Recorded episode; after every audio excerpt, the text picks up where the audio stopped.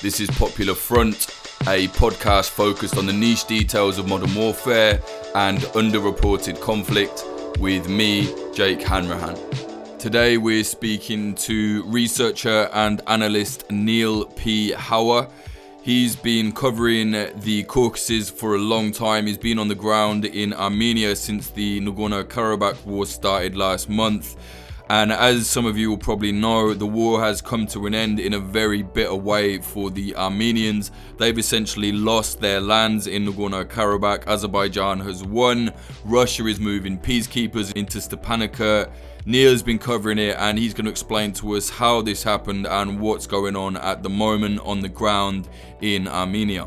If you like what we're doing here at Popular Front, please consider supporting us at patreon.com/popularfront. I think the best thing to do would be go back to what happened. Obviously, the Karabakh war is kind of over now, essentially, but it didn't just end because of military situations. We know there was this very strange deal. Maybe go back to then and just explain to us what happened. Yeah, so essentially what happened at the end of the war here was this was last week on Monday, the 9th. And so at this point, you know, we knew that the Azerbaijanis had made, we knew here in Armenia and Yerevan, the Azerbaijanis had made a lot of progress, that they had pushed in, and there was fighting in the city of Shushi, which is smack in the middle of Karabakh and, you know, sort of the dominant position as it's on this dominant natural position where it overlooks the capital, but it's about 600 meters above it, despite only being a few kilometers away as the crow flies. And so we knew there was this battle going on there. But the Azerbaijanis had claimed already that they had taken it. I think that was on the 7th that they claimed that, or perhaps it was the 8th, but they claimed that they'd taken it. The Armenians denied it entirely, Armenian Ministry of Defense and everything. So that's all that anyone knew. And then suddenly on Monday, in the wee hours of actually early Tuesday morning there, about 2 a.m. local time Tuesday morning, suddenly, Nikol Pashinyan, the president or the prime minister of Armenia, posts on his Facebook page saying that he's signed a deal to end the Karabakh war, and that this deal essentially, you know, freezes the lines where they are, gives Azerbaijan everything that it's already captured, including Shushi, which he admits has actually fallen, and as well as pulling back from Armenia is pulling back from these other regions surrounding the Karabakh proper that they also controlled. And so basically this was a huge shock to everyone, and within about 10-15 minutes we saw that, you know, I was just sitting in my apartment and I could hear that there was lots of honking on the street, and went down and there was basically a riot that unfolded on Republic Square there in the center of the city, and protesters smashing into office building, smashing into the government building, the prime minister's residence there, chanting "Nikol traitor" and other things, and then eventually breaking into the parliament as well.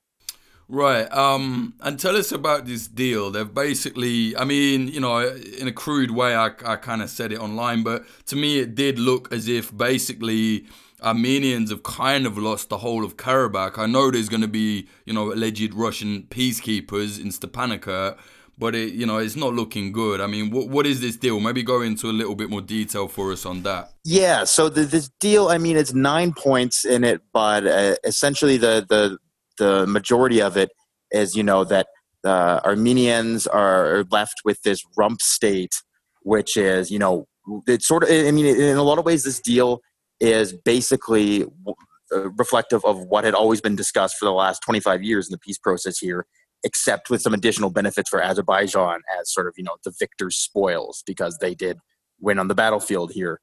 And so basically what's left is out of the former Nagorno-Karabakh Autonomous Oblast, so the Armenian-populated region that was at the heart of this dispute, in the center of the territory that the Armenians controlled there. So the former Oblast territory, the ethnic Armenian part, the part of that had remained under Armenian control by the end of the war stays in their hands. And this means, though, that they lose the southern part of it, which the Azerbaijanis had captured, and also Shusha. And these were things that were never on the table before, but the Azerbaijanis basically earned it on the ground.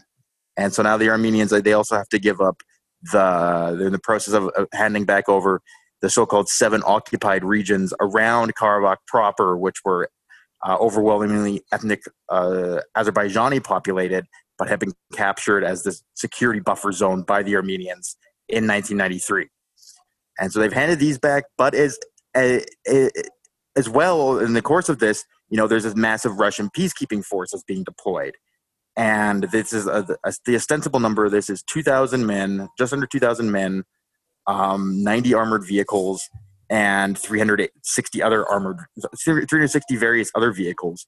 But, I mean, the Russians have already brought in stuff that wasn't initially in the deal. You know, they've brought in attack helicopters, Grad rocket launchers, lots of electronic warfare, anti-drone technology there. And the flights have been coming in every day. So the Russians have really set up quite a substantial little army down there. Why are they bringing in stuff that they shouldn't have brought in? I mean, you know, we all know when Russia comes for peacekeeping, they rarely leave. But, like, what do you think their goal is? Why are they bringing all this new equipment? I mean, I think they're basically just ready to fight a full-scale war down there in the territory over the remainder here, if it comes to that. And basically, you know, I think to a large degree that they needed to bring in quite a substantial amount of stuff, given that this deal doesn't call it all for... The terms of this deal are still being hammered out, like the specifics of it, because this is one of the problems, is that the deal, as it was announced early on the 10th, does not go into a lot of the specifics, just sort of broad strokes. But how a lot of this is going to play out in reality is not clear. But the deal, as it stands, does not call for the withdrawal of the Azerbaijani armed forces from the front lines, especially in Shusha, which in Shusha they basically can threaten the entirety. They can threaten the capital. They can with artillery just immediately, just by virtue of Shusha's location. And so I think that the Russians felt like they had to pull in a whole lot of stuff there and basically be able to fight like a serious conflict there, not only just to deter the Azerbaijanis, but to deter the Turks as well, who keep insisting that they're part of this peacekeeping mission. And the Azerbaijanis keep saying that the Turks are going to be part of this, but Russia keeps vehemently denying this and saying, no, this is just a tripartite deal signed by Russia, Armenia, Azerbaijan. Turkey's not playing any role. But now Turkey its parliament has just approved a bill to send troops to Azerbaijan as well. Yeah, I read that this morning. They're sending troops, right? Yeah, it's not clear in what capacity or what amount. It could just be some token force, but it could also be, you know, something much more substantial. So that we're going to find out in the next week or two here what that's going to look like. But now Turkey is for the first time in 100 years, since 1920 literally, is sending troops to the South Caucasus. And so the Russians are guarding against that too. Jesus. Let's just scale back a little bit. So you were in the Parliament building when protesters stormed it. There's some great footage I saw you putting on Twitter from there. Maybe explain that. Like, why were people so angry? They were fighting each other. They said they wanted to kill Pashinyan. They beat up a guy that was literally nothing to do with the deal from Parliament. Just explain that scene for us. I mean, I think it was really all this just exploded out as just people were stunned by this. I mean, I was really surprised to see it announced so suddenly, the deal, even though, you know, I was very aware that the war was not going well for the Armenians. But I think the vast majority of people here, including, you know, very educated people, really felt like a lot of people, bought the government propaganda that, you know, we're beating them and their gains are only temporary and they've taken massive losses, unsustainable losses, and they're going to sue for peace. And then the other thing is, you know, whenever you suggested to someone here over the 6 weeks of the war that, you know, things might not be going well for Armenia, they would just laugh and say, yeah, but in the 90s, we were also losing for a while and then we won. And it was just this in the 90s and we'll come back and we'll take it all back and we'll come back and we won't end up losing anything here. We'll beat the Azerbaijanis. Like, I think there really was this real sense here that we beat the Azerbaijanis before, and now for 26 years we've been sitting here. We're sitting pretty. We haven't lost anything. And in that time, we've just consolidated our hold over it, and there's no way that we'll ever just like definitively lose to the Azerbaijanis. And then we'll just permanently lose territory basically. And so when that suddenly came out, that's what had happened, everyone was in shock. Absolutely. The initial, in that night there, when just after it had come out, that initial explosion of violence was really just, people acting out on that.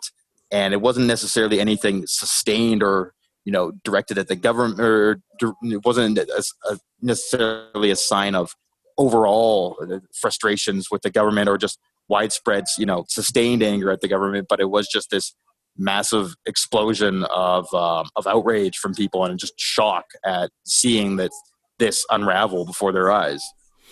Yeah, it did. I mean, I can imagine it was kind of, I got a lot of Armenian friends, and for them, they knew that the government propaganda was kind of bullshit, but it was soul destroying. You could just see it. There was a lot of weird kind of talk around that time. Some were saying Pashinyan had been strong-armed into it. There was some talk that the guy running Nagorno-Karabakh from the Armenian side was going to be arrested. Pashinyan's wife was still on the front line. Did that amount to anything? Was anything fishy going on? I don't particularly think so. Honestly, I thought that I was pretty surprised that this deal happened, in the sense that I was surprised that the Azerbaijanis agreed to it, because they had said from the start of this that this is it. We're taking back all of our occupied territory, meaning the entirety of not only the seven occupied regions, but Karabakh itself, and saying we are liberating all of our lands, the de jure territory of Azerbaijan, from occupation. And frankly, they were on, as the Pashinyan, as the leader of Karabakh himself, said that the Azerbaijanis were on the verge of this. They had taken Shushi, and they had basically, the Armenian army was in a rout, and the writing was on the wall. And so, it would have been bloody. It would have taken a few more weeks probably, and street to street fighting in Stepanakert, but the outcome would not have been in doubt. So I was surprised more so that the Azerbaijanis agreed to this, but I guess some stuff happened behind the scenes with the Russians and the Turks, and they managed to sort this out, and they got them to agree. But I think, frankly, given the way that things were going, that this is a pretty good outcome for the Armenians, given that they were not only on the verge of losing it all, but now the Russians are there and in great force, and the term of the Russian stay is only 5 years, but I don't think they're ever going to leave. And at that rate, that basically seals the, assuming that they're not just going to pack up and leave, as the deal says, they might have to in 5 years, then this territory is gone for good for the Azerbaijanis. They never get it back. Yeah, and for any of our listeners that are not aware, Shushi is basically an elevated place, right near Stepanakert. Would have been perfect to attack Stepanakert from, had the war carried on. From the Azeri's point of view, it would have been perfect for them. And one thing that I don't know, I just keep going over, and, correct me if I'm wrong, a lot more about Russia and the Caucasus than me, but I feel like this was a little bit of a plan from Putin. So we already know that, Pashinyan is not up Putin's ass the same way the previous kind of people running Armenia were. I do feel like this is a little bit kind of Putin saying, if you couldn't hear, you'll feel, which obviously Pashinyan has now felt because the state of the situation. Azerbaijan, Putin has deals with them with gas pipelines and whatnot. And now with Turkey as well, we're seeing them pull back from previous positions in Idlib, which Russia wanted them to before. I don't know. To me, it feels like a very kind of 4D chess-like plan was played by Putin from the start. I don't know. What do you think, Neil? I never really liked this narrative that Putin is punishing Pashinyan because he came to power in a color revolution, let's say. But he was quite close to the EU, right? He was closer to the EU than the previous guys, or at least snuggling up to them a little bit, to Europe. True, yeah, he was, and he has people in his cabinet too, and he made disparaging remarks about Russia, and Putin certainly doesn't particularly like him, but at the same time, Armenia has continued under Pashinyan to participate in every Russian political bloc, economic bloc, military alliance, military exercises. They remain, still completely committed to everything that they were already in, and it's not like they were going to they hadn't joined the Eurasian Economic Union or something and were going to pull out. No, they are still committed to that, And I think it's a lot simpler for this in terms of that basically, you know, Russia was just, when this war broke out, Russia, and during the whole course of it, Russia was in a really awkward position. And that, you know, this was unfolding, and if they were going to go in there and just intervene on the side of Armenia to stop Azerbaijan, then it would have been like sort of logistically difficult, because let's say they take their stuff from the base they have here at Gyumri down there, and they start intervening on this. They start fighting the Azerbaijanis, and what if the Azerbaijanis just escalate with Turkish support against them? Then, you know, they're in a really awkward position then, because it's hard for them to get the cargo there, and then now you're in a hot war that you don't really want to be in, and it's just much more dangerous. And then also, if the Russians intervene militarily on the side of the Armenians, then they basically just lose all their influence or the vast majority of their influence with Azerbaijan just immediately. And that's what they were trying to do this whole time, is play both sides and, you know, still retain good relations with the Azerbaijanis. Because as far as Putin's concerned, you know, Ilham Aliyev is sort of like the kind of leader that he can trust, he can deal with, and doesn't rock the boat against Russia too much. And right, he likes dictators. Yeah, exactly. He's a known. Ilham Aliyev has been in power for 17 years. He's a known quantity.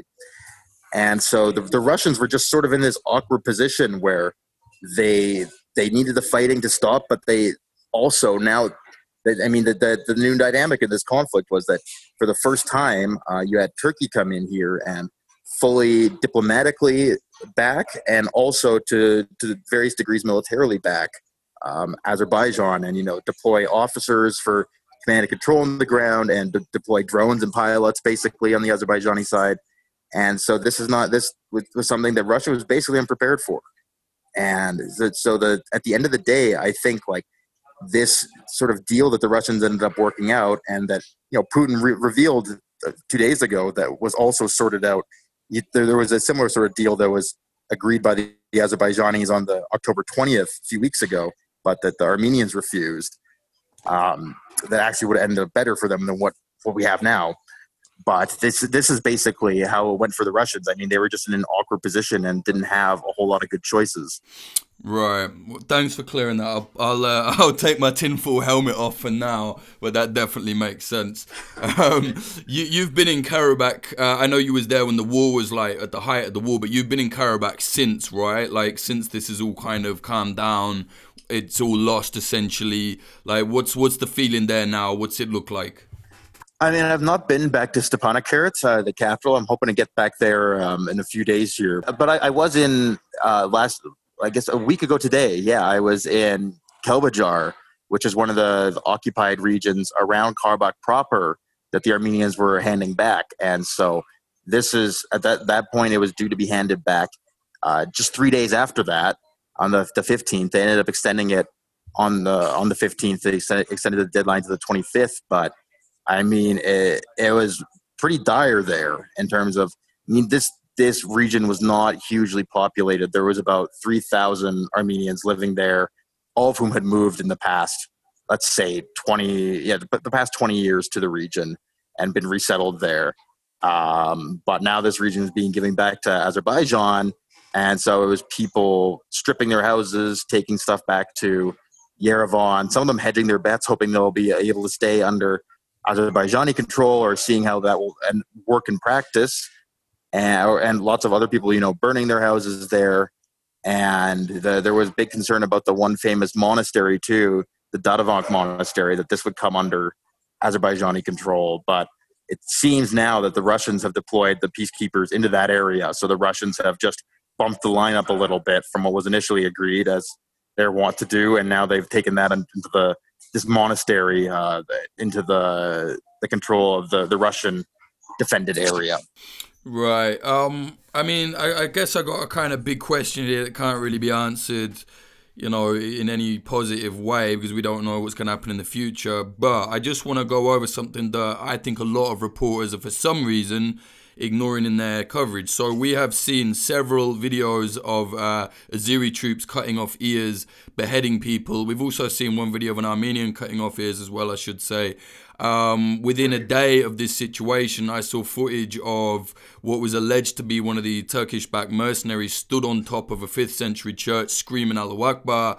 My point is, like, are Armenians going to be safe? Like, if they stay in the areas that Azerbaijan are taken over, which Azerbaijan has said, yeah, they can stay. Let's not forget, in 2005, they told the German court that they want to do a Holocaust on Armenians. But anyway, they have said they can stay. Yeah. Are they safe? What do you think? Is it going to be all right? Or I don't know. What do you think? I mean, basically, there's very few people who were left in those areas that they captured because everyone had fled ahead of time, you know? Oh, okay. So there's some people who stay there. There are definitely some elderly people who stay behind and were killed, and where stories are still coming out. But we know that they have executed civilians that remain behind in these areas. But what's more likely to happen, and what the bigger picture is, essentially that the people who lived in these areas will be basically permanently displaced now. Mm. And I've seen different estimates going around. Because they did capture a handful of, a good number of Armenian populated villages, and then two fairly major towns in Hadruth and Shushi, which were each about 4,000 people. So probably there's about 25,000 people who will be displaced as a result of this. And I mean, it is pretty inconceivable that any of these people would go back under two areas that would be under Azerbaijani control. There might be some sort of special exception for Shushi because we're sort of waiting to see what will happen with the final status of that, whether the Russians will just basically – maybe the Russians will do something because the Russians are in it already, and the Russians might give it some sort of dual status or something.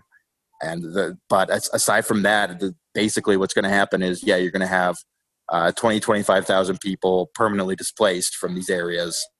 And just having to, whoever remain behind, probably things are going to go. If there's anyone left alive, probably things are not going to go very well for them. But by and large, it's just going to be this new wave of displacement from the conflict.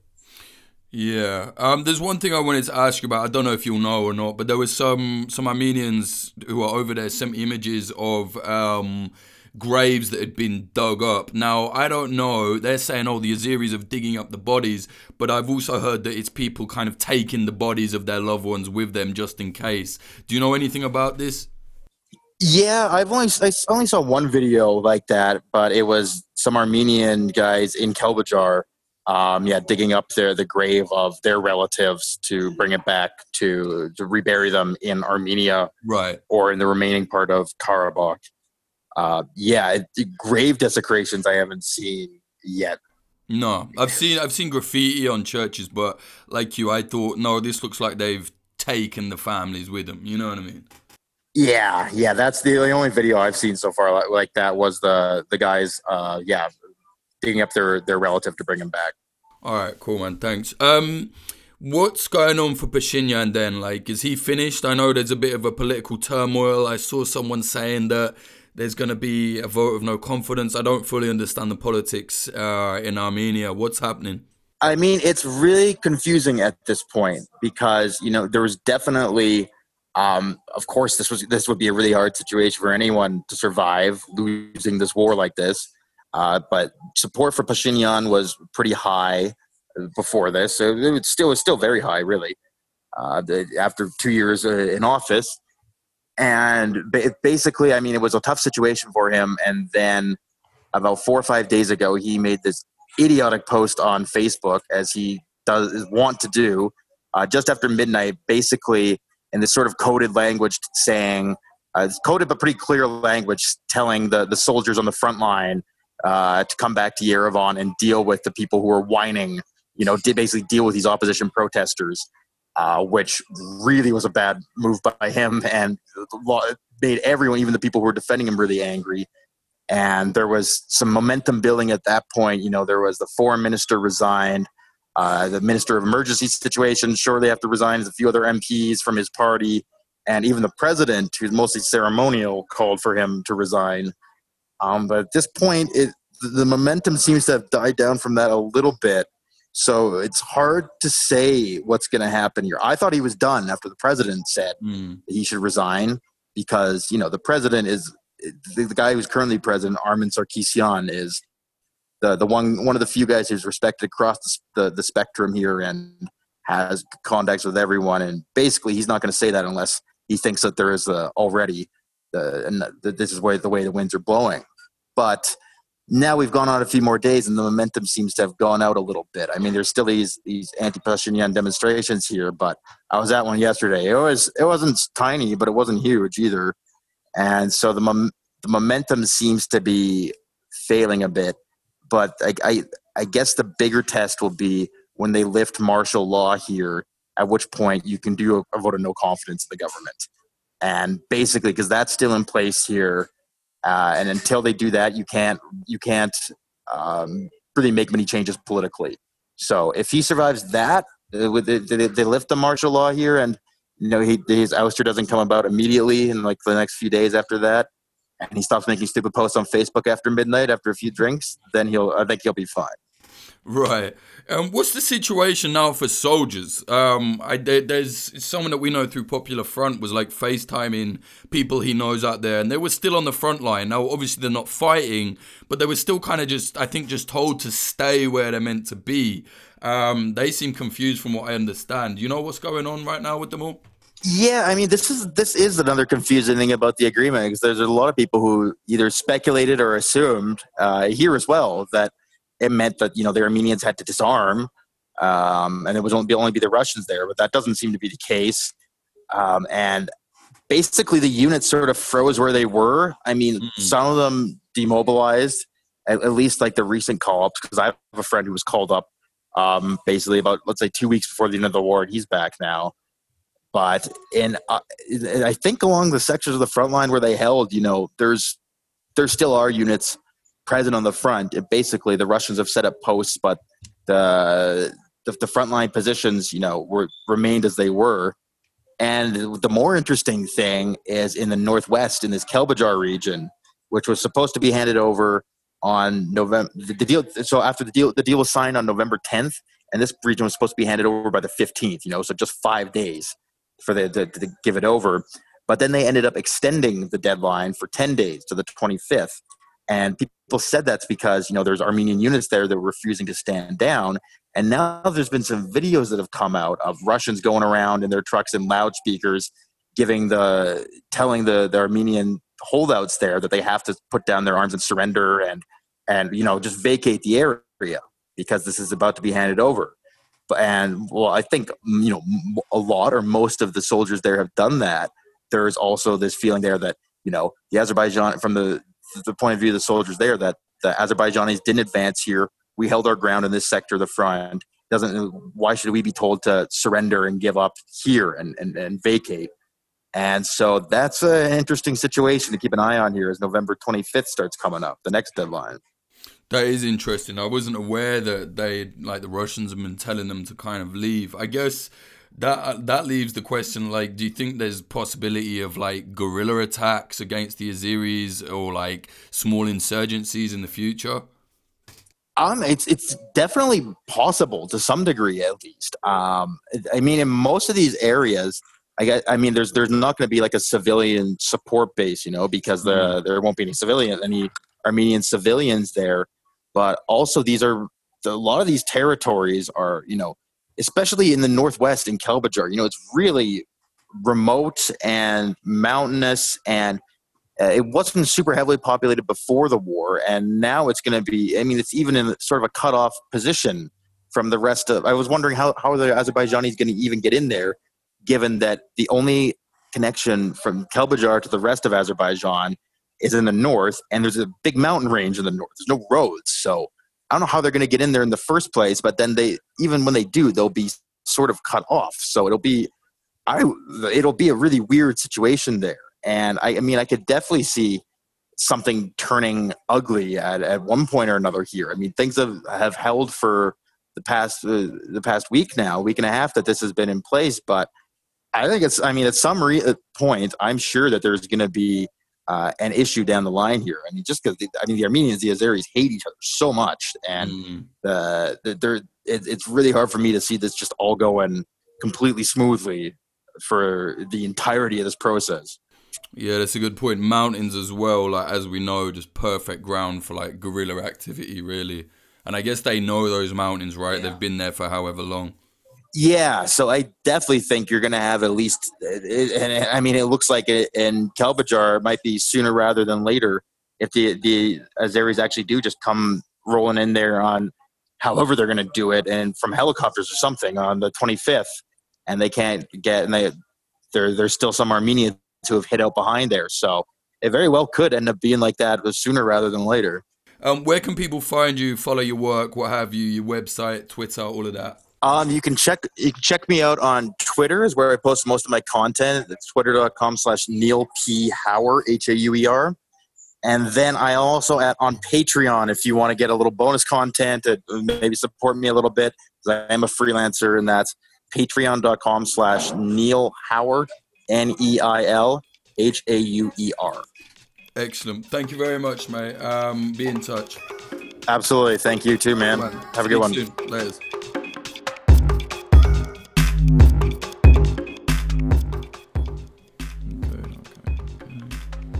That was Neil Hauer speaking about the bitter end to the Karabakh War and how this weird situation there probably means it isn't actually the end. It looks like a lot is probably going to be going on there, especially in and around the mountains in Karabakh. Definitely stay tuned to Popular Front. We'll be reporting on it as it happens. I'm looking to go to Armenia in December, all being well. You will see the footage that we get from there on the YouTube. But like Neil said, he's an independent journalist. Definitely check him out.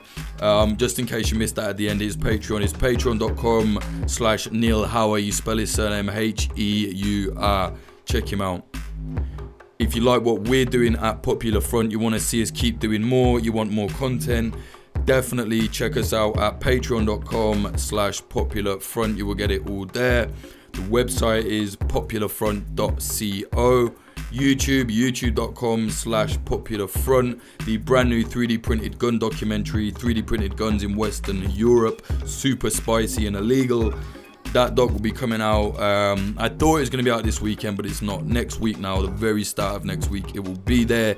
It will be coming to Patreons first, mind you. So patreon.com/Popular Front.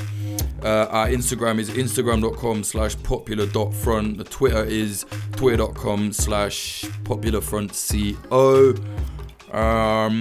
The outro music is by Sam Black. Check his music out at samblackpf.com.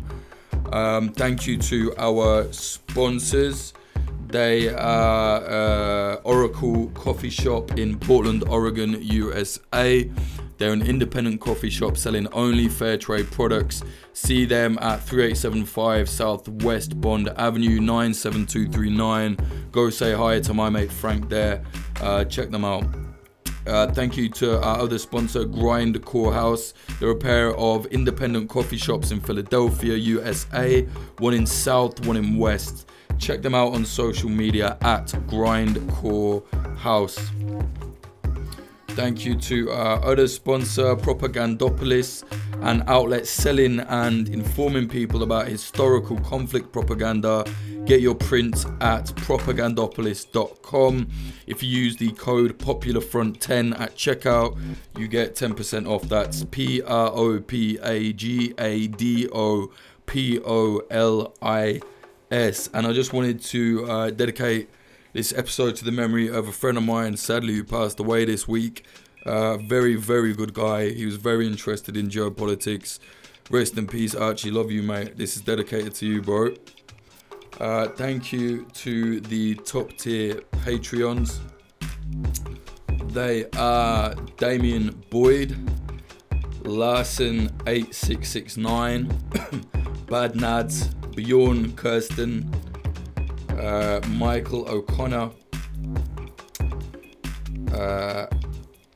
Hapet Yegizayan, apologies if I've said that wrong, mate, Zach Packard, Todd Cravens, Alexander, Nicholas Butter, Ron Swanson, JD, Jav, Bastian Gamillo Rittmeyer, Ian Froese, James Cully, Michael Achakan, Ethan Reyes, Fitz Madrid, Joe Watt, Alex Northrop, Ed Coulthard, Johnny LaFleur, Clayton Taylor, Hugo Newski, Mike Barone, Scott Hopton, Liam Williams, Chris Cusimano, Degenerate Zero Alpha, Giorgio Arani, DR, Trey Nance. Fuck's sake. What happened? I think my thing cut out. Anyway.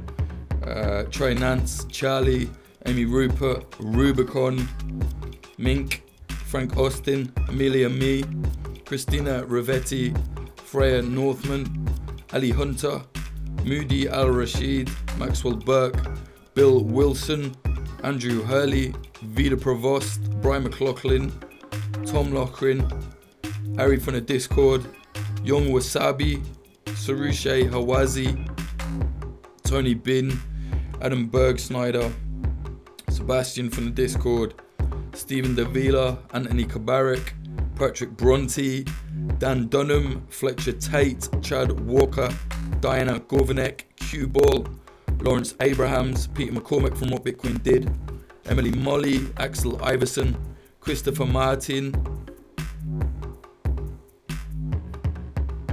What the fuck is wrong with this thing? Ugh, computer went mad again. Fucking Big Sur is a nightmare. Ryan Sandercock, Maurice Zumbual, Kay Hardy Roberts, and Joanne Stocker. If I've missed your name out there, it's either because my computer just went bonkers, or like Patreon has this new, the UI on Patreon is an absolute joke. And there's a chance I didn't see your name, so apologies. Message me if I didn't, if I pronounced it all wrong. Cheers, thanks very much.